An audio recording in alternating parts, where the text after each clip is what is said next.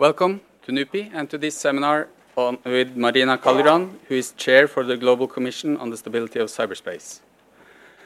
Before she took uh, the position as chair for this commission, Kaljurand was the Minister of Foreign Affairs in Estonia, and she is a former ambassador of Estonia in several countries.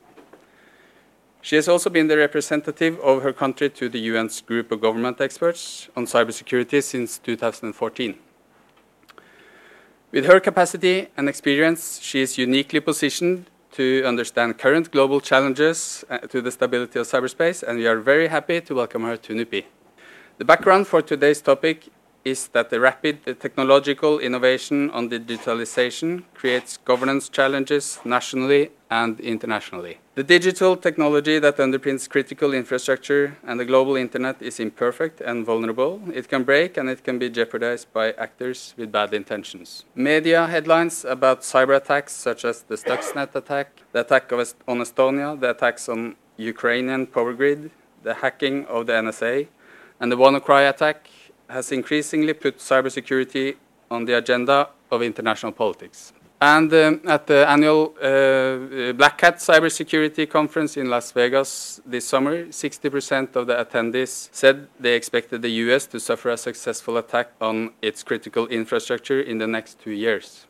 Can international norms governing cyberspace be developed to prevent such a scenario? States have different opinions on how to approach this, but have nevertheless increasingly recognized that there is a need for international guidelines and norms pertaining to cybersecurity. Among the initiatives that have been taken to produce international norms and guidelines on this topic is the UN's group of government experts. The mandate of this group has been to give recommendations on the cyber domain and its relevance for international peace and security. However, earlier this year, disagreements between the group's 25 member states emerged and the group failed to agree upon a consensus report. This has left the future of the UN group of government experts and international norms production on responsible state behavior a bit in the air. Finding other alternatives under the UN umbrella is one way to proceed, but the work could also continue outside of the UN. There are, of course, pros and cons for both alternatives, but important choices needs to be made on which way to move forward and what to move forward.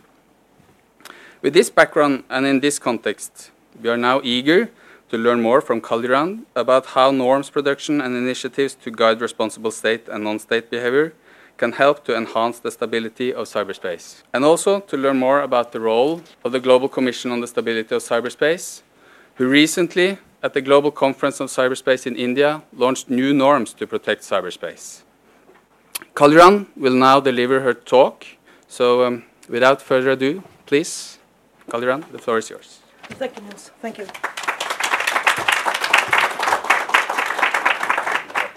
Mm-hmm. Thanks.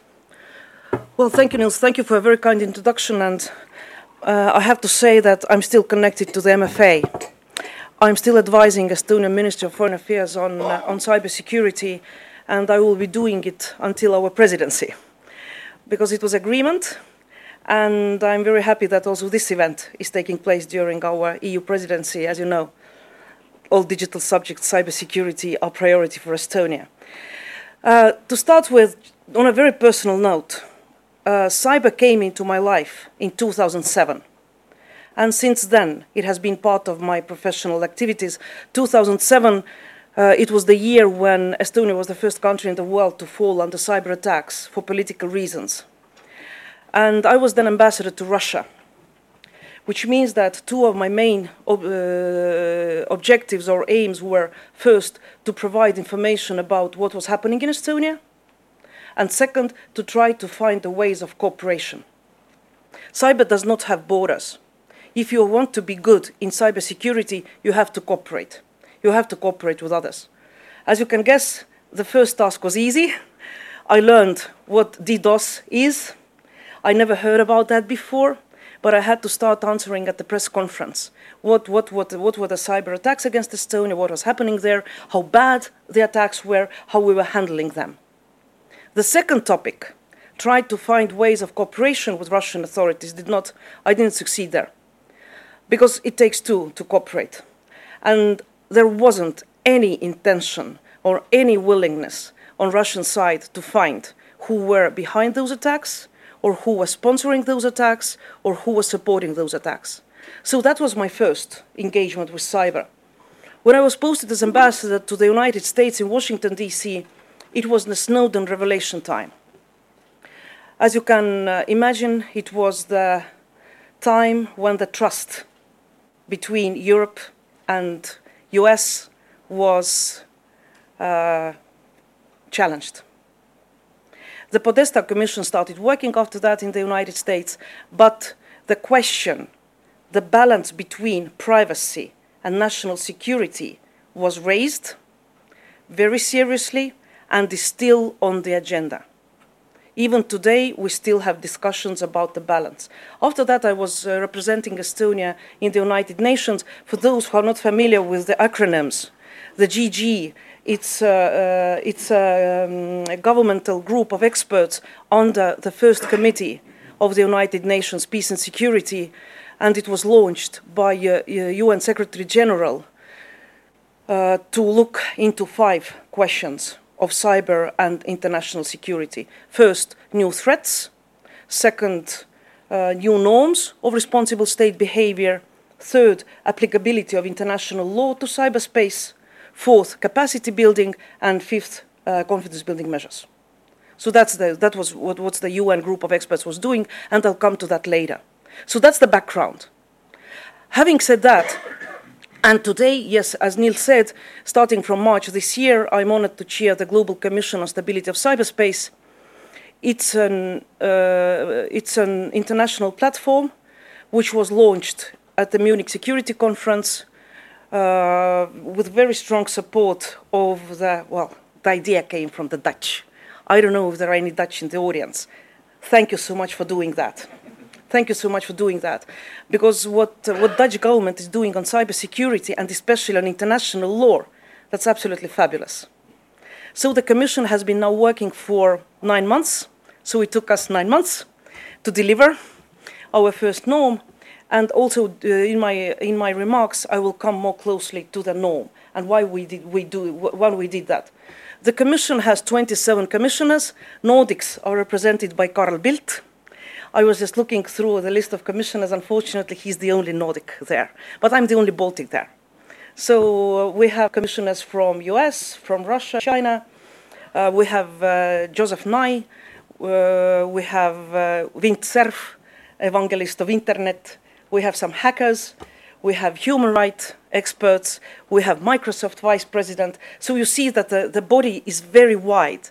Because one of the lessons I have learned, cybersecurity is a topic in the history of mankind and security where governments alone can't do anything. So far, when we were talking about conventional arms, it was very much governments. When we were talking about nuclear weapons, chemical weapons, weapons of mass destruction, it was very much in the government's hands. Cyber has so many actors that governments alone can't be successful. And that's why I personally very much be, believe into the multi-stakeholder approach. And I'm convinced that states and governments alone, without cooperation with private sector, academia, civil society, IT folks, can't be successful. So that was kind of introduction. And uh, as I told Niels, I can speak for hours. I love cybersecurity. I'm a former diplomat. We're trained to speak. So uh, I'll be really happy if we can also engage. So I'll speak for some time, then we can have discussion and see where the topic will go. But to start with, maybe I would like to emphasize today three things. First, I can't escape the attacks of Estonia 2007. Why? Because I would say that the lessons we learned then are still important today. 2007, some things have changed. What has changed? When Estonia joined the EU and NATO and we started talking about cybersecurity, nobody was interested in the subject. Nobody. I don't know when did you, when did you start learning cybersecurity? Definitely not 2004. 2000, 2007, after cyber attacks, it appeared on the agenda of all international organizations. Today, name me one organization that is not discussing cybersecurity. Everybody, everybody is discussing. And that's positive. On the negative side, the same questions that we were tackling in 2007, I mentioned just a couple of them. sovereignty, jurisdiction, responsibility of states for, for, for behavior of non-state actors, attribution. All these questions are still very topical, and we haven't found answers to all of those questions. It's in the process. But we are aware of them, and we are discussing them, which is positive. So what were the lessons Estonia learned from 2007? Very briefly, I will just uh, stop on that. First, first lesson that we learned was that you have to have cybersecurity high on political agenda in a country. Internally, uh, high on political agenda, it means that you have uh, enough financial resources, human resources, and it's being taken seriously. And that's crucial. Second, you have to have your house in order you have to know within your country who is responsible for what. So the next year, after 2007, we launched our first cyber strategy, which, uh, which divides responsibilities, obligations, and also accountability of different ministries, of different actors in the field. So if, if somebody uh, have, uh, if, if there is more interest than the national strategies of several countries, are on the website of the uh, NATO Center of Excellence, cybersecurity in Tallinn. So if you go to the website Center of Excellence, you'll find the strategies there. Today, we're in the phase of preparing the third strategy, but it helped. You know who is responsible for what, and especially with the gray zones, where the responsibility of one ministry or authority ends and the other has not stepped. And the ministries, they don't give, they didn't give away their power. They fight for power. They want to keep all the subjects to them. And so the gray zones are very easy to, to come and that's one of the questions why you that's one of the that's one of the reasons why you need strategies, why you need a house in order. Third, what we learned, as I said, you can't be efficient, you can't be, do cybersecurity without the assistance of other multi-stakeholders. For us, it was first private sector and industry. 2007, the geeks, cyber geeks, the ones that were working for Estonian banks, came to assist the Estonian government. They did it voluntarily, they did it out of patriotism, and uh, Norway is a rich country. Estonia can never, never afford those geniuses. They're working for private sector. But you have to engage with them in one form or another. In our case, they came out of patriotism, and they stayed. So the next year, the Estonian uh, cybersecurity, uh, cyber defense unit within voluntary military organization was formed. It's still operational. There are 40 plus people there. They all have security clearances. They come from very different fields. There are lawyers, there are IT people, economists, very different fields. But they are the our reach out to private sector. And it was a very political decision in Estonia at the beginning of 90s not to create IT structures within uh, technical IT structures who are providing uh, internet services within the government. It was a very clear political decision to let private sector drive that and to support private sector in uh, creating IT, uh, ICT startups and later providing services. Uh, perhaps no, no, but I still mention uh, Skype was invented by Estonians. Finances came from Scandinavia. But the brains, four guys, were Estonians. They sold it, filthy rich, inventing new things. But it was important, I think, for our people to see that something like that is doable.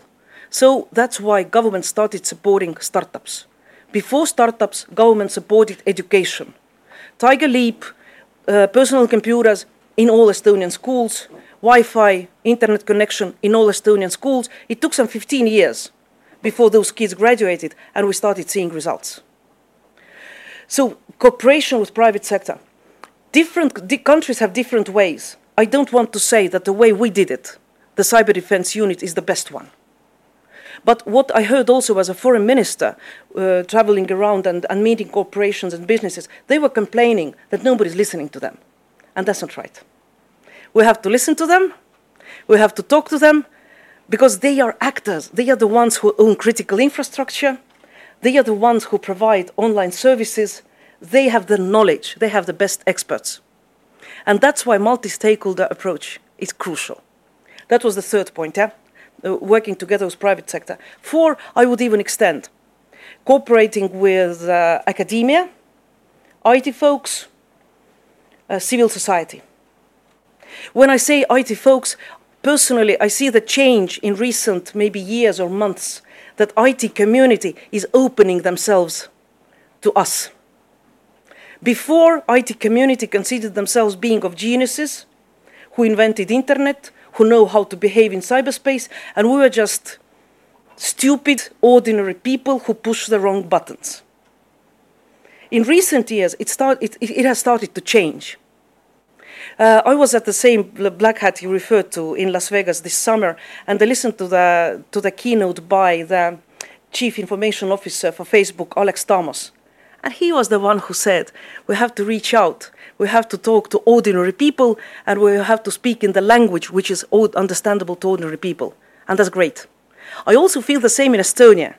Our IT people want to talk to us because they understand that we diplomats, or we people who speak the language that everybody understands, can promote them, can explain what they are thinking, can translate. They are very technical stuff. They are very technical language to the language that everybody understands. And that's crucial. Academia, lawyers. Uh, it has been agreed in the United Nations already in 2013 that international law applies to cyber, full stop. 2015, in the United Nations, it was even said that uh, uh, in international law, in particular, UN Charter in its entirety applies to international law, full stop. But now come the questions how? I'm a lawyer by education. I studied international law. It's confusing. And now put international law into cyber. It's even more confusing. When there is violation or breach of sovereignty, when somebody implants malware in the territory of another country, or when somebody starts extracting information from another country, or when somebody dies in another country. You have to decide where, where is the threshold of violation of sovereignty, because as a sovereign state, you're supposed to act then. It's like the violation of airspace. You have violation of airspace, you react. You have violation of cyberspace, you react. But what is the level where countries have to start reacting? We haven't discussed it. Even in Estonia, we haven't discussed it. 2007, uh, we were we were considering, or there were discussions about whether to whether to trigger or not Articles four and five of the uh, NATO treaty. We didn't. Article four consultations mechanism within NATO. Article five collective defense. Yeah, we didn't. Why? Because the attacks of 2007 they were they were disturbing, they were humiliating to a nation that considered itself being East, East Telestar, E-Nation, E-Estonia. It was humiliating. And it disturbed our people. Our people were not able to access to online, online banking, and trust me, it is a problem in Estonia. I lived in Washington, D.C., I would guess that nobody would even notice if online banking is not working in Washington, D.C. In Estonia, it's a problem. We don't have cash. Okay, it's fun for one day, you can survive two days. Seven days, it's a problem. So for us, it was humiliating and it was really disturbing. But it wasn't enough to say that it was destructive. It didn't kill anybody. It did not destruct anything. So we did not trigger Articles 4 or 5. But these, question, these questions are on the table. And here we need lawyers. Not only the lawyers who are working for the ministries, but real, really good international law experts. And I would draw your attention to the Tallinn Manual 2, if you have heard about it. Tallinn Manual 2, uh, Tallinn Manual 2.0, sorry, Tallinn Manual 2.0 is application of international law to cyber operations. Wartime, peacetime, both. 600 pages. Legal text by 20 experts trying to interpret how international law applies to cyber. Even those 20 experts could not agree on everything. But they put their thoughts together. There's a book, how they propose. Now it's the role of governments. It's the role of governments to look into the Tallinn manual and to see what is okay for governments, uh, to approve what is not. Because only governments can interpret and apply international law. Academia can't governments, which means that the legal advisors, MFA, MOD, Prime Minister's office, legal advisors in those offices have to start looking into what lawyers have proposed. Otherwise, we will be meeting in 10 years in the same room and repeating how international law applies to cyber, how international law applies to We need answers. And we have to start from somewhere. Some pieces, some first pieces. So that was the fourth, fourth lesson we learned. And the fifth, international cooperation. As I said, that's crucial. Niels, I still have time, yeah? Oh, I still have time. International cooperation. Uh, for the Global Commission, we asked experts to prepare a report giving us overview of what is happening today globally in different forums, in different institutions, and they came back saying that there are 84 global initiatives on cybersecurity. On one side, too much. What are they doing? They're duplicating each other. At the same time, I'm rather happy that the initiatives are out there. For every global initiative or way of international cooperation, we have to understand and make it very clear why we are doing it, what is the result, what is it aiming at. So for me, all the, these 84 plus initiatives are important for awareness raising, they are important as educational tools. When we talk today about cybersecurity, I would argue that there are maybe 40 countries who understand what we're talking about. 150 plus don't have a clue. But it's not okay. We can't talk about global cybersecurity, global cyber stability, if we do not have all the players, at least on the minimum level of understanding and engagement. And that's why we have to reach out to those. Cybersecurity can't be a topic for rich white countries if we want to succeed globally. And that's why kind of awareness raising uh, events, educational events are important. GG that Niels mentioned.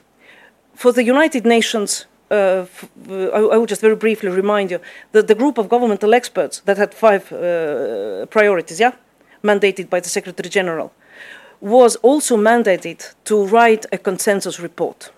Consensus report. The group failed. We failed because of very deep ideological division. On one side, there were countries uh, like Norway, like Estonia, like minded countries who see the benefits of the use of ICTs for all spheres of life. They see it as a democratic tool and they see the future of ICTs. ICT re revolution came, it will not disappear, even more. With Internet of Things, artificial intelligence, uh, cybersecurity will be in our houses, in our homes, in our bedrooms, in our kitchens, everywhere. So cyber came to stay. On the other side, there are countries, and I'm not going to name the countries because Janne said that it's not Chatham House, yeah? I want to go also to some of those countries later, maybe. but you can guess who the countries are. Come on, look at the list of the UNGGE. On the other side, there are countries who think that the use of ICTs is a way of interfering into their domestic affairs, brainwashing their citizens with the Western values and principles, starting colored revolutions, and so on and so on. If you follow the recent news coming from China, from the internet uh, conference, then there it was said that China respects international law, but sees cyber sovereignty above it. For me, as a lawyer, it doesn't make sense. If you accede to international conventions, international agreements, then you give up part of your sovereignty because you take on board those obligations. And if you say next day, our national law applies and not the obligations of international uh, agreements and conventions, does it make sense? Why do you then accede to international conventions if you are ruled only by your internal laws. So I, for me as a lawyer, I, I don't understand that. A couple of days ago, we read news from Russia that the Russian Security Council ordered their institutions to build up sovereign internet for BRICS countries. So we see that although we're talking about stable internet, we're talking about cybersecurity, there are countries who are thinking differently. And in the United Nations, the division was clear. Yes, we made progress in four soft fields. Yes, we made progress in capacity building, in confidence building, in application of norms, norms which are not international law, but which are political norms. Yes, we made progress there. But we did not make progress on international law. Some of those countries were not even ready to repeat what was agreed among us 2013 2015 international law, UN Charter in its entirety particularly applies to international law. That's the present situation. Do I see that in, in the United Nations we can make some progress in the near future? No. And now I come to my point about awareness raising. But I see that United Nations could be and should be used as a uh, platform for discussions, awareness raising, including everybody who wants to discuss cybersecurity. But we have to be very clear. There are not going to be results, there are not going to be consensus results, and we have to agree that if the United Nations should decide on consensus basis. Other, other international forums, uh, NATO, cyber defense, EU, uh, digital market, OSCE, confidence building measures, I see that there is a pretty good specialization between international organizations, what they are doing. And now coming to uh, multi-stakeholder approach. I don't know whether it's Microsoft in the audience, because I always clash with them. But anyways, they know that. Uh, Microsoft an example how industry and business should engage and should be listened to and should participate in cybersecurity. Absolutely recognize it. Although I do not agree to their proposals. Uh, at the moment, there are two proposals that Microsoft has tabled. One of them is to write a new uh, Digital Geneva Convention. Why don't I think, think it's a good idea? I described the ideological divide within the United Nations. I see and I feel and I know that there is no readiness and no willingness for, by international community to write new conventions. I worked in the United Nations. I was legal advisor at some point, and I saw how the conventions were drafted. 30 years of work, and you are still in chapter one definitions. Because as long as there is no political will, lawyers can't solve the problems. As long as we have not been able to agree what is terrorism, we will not agree what is cyber terrorism. So it's the waste of time to propose writing something new. Same proposal came from Russia. Same proposal came from China. Instead of applying existing international law, let's, let's write new code of conduct. For me, that's the way of escaping looking into today's problem and starting applying today's international law. Do I exclude absolutely writing new pieces of international law? No. We might come to that at some point. After discussions, after looking into existing international law, I do not exclude that we have to write something new. But first, let's look into what we have and interpret what we have, and then start looking into international law into new pieces of, uh, into drafting new conventions. And the second proposal of Microsoft, which is the uh, new organization of attribution, like uh, IAEA, uh, again, I'm, I'm, pre I'm, I'm, pretty skeptical. Uh, with my government background, I have the feeling that governments will never, never give the right of attribution or the right of retaliation to anybody else. It's, a, it's the question of sovereignty, and it's not a question of autocratic regimes or not understanding democracy. It's in the hands of governments to do attribution. Some people are saying that attribution is the most difficult part of cybersecurity. I don't agree. Having talked to Estonian IT people, IT folks, they say that they can attribute everything. What is difficult is the political level and the legal level. When technical people find who are behind those attacks, then political level has to make the decision to say it publicly or not. If you say publicly, there will be consequences. If you don't say publicly, there will be consequences. So I would like to urge all countries to be public. When they are under cyber attacks, to be public about attribution and to be public about retaliation. 2007, we did our attribution, and as our then defense minister, Jaak said, he put it very nicely, uh, that if somebody behaves like a dog, barks like a dog, eats like a dog, most probably it's a dog. So using circumstantial evidence, and I would say that we, we, we, we did reasonable attribution under international law. States are required to do reasonable attribution. But you have to convince also other parties, other states, others that you're doing the right thing. There is always the question how much information to disclose. You can't disclose everything, all the technical way, all the technical details of attribution, because you make yourself vulnerable. There is always the question how much to expose, how much not. And finally, my last remarks about the Global Commission. Yes, we proposed the first norm. Niels had it, and I'm, I'm happy to read it out. Because when our, when our commission started its work, 27 egos, yeah? 27 people coming from different, different fields. But it was interesting that we agreed almost immediately what is the problem at the moment, what is the question we want to look at, and it was uh, stability of cyberspace from the, from the perspective of stability, availability of the internet. Cyberspace is stable as long as internet is stable, secure, open, available, resilient. So that's why our first norm that we propose to international community concerns the protection of the public core of internet. It's the first step. We will continue our work. I know that there are discussions about the uh, protection of financial systems. There are other proposals on the table coming from Estonia. We proposed already in 2013 to the UNGG a norm saying that it's not okay to attack financial systems during peacetime. Okay, the wording was more sophisticated, but in principle. Why we, did, why, why we did that?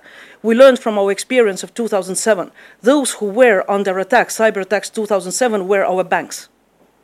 And banking system, financial system is something that all states should be interested in keeping safe and secure. It's the backbone of economy. We're talking about peacetime, yeah? It should be in everybody's interest. If something happens to SWIFT, it will not influence only you here in Norway. Immediately it will influence us. It, it, will have global influence.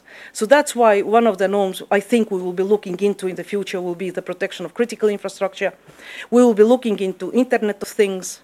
We will, maybe artificial intelligence, because when I said that uh, that governments have to cooperate with others and they, they have to be open and they have to they have to be ready to think about tomorrow's questions, then one of the laws that is being drafted at the moment in Estonia is the law on artificial intelligence.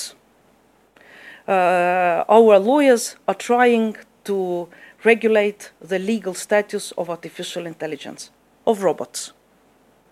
We have physical persons, we have corporations, but now the liabilities, obligations, and rights of robots.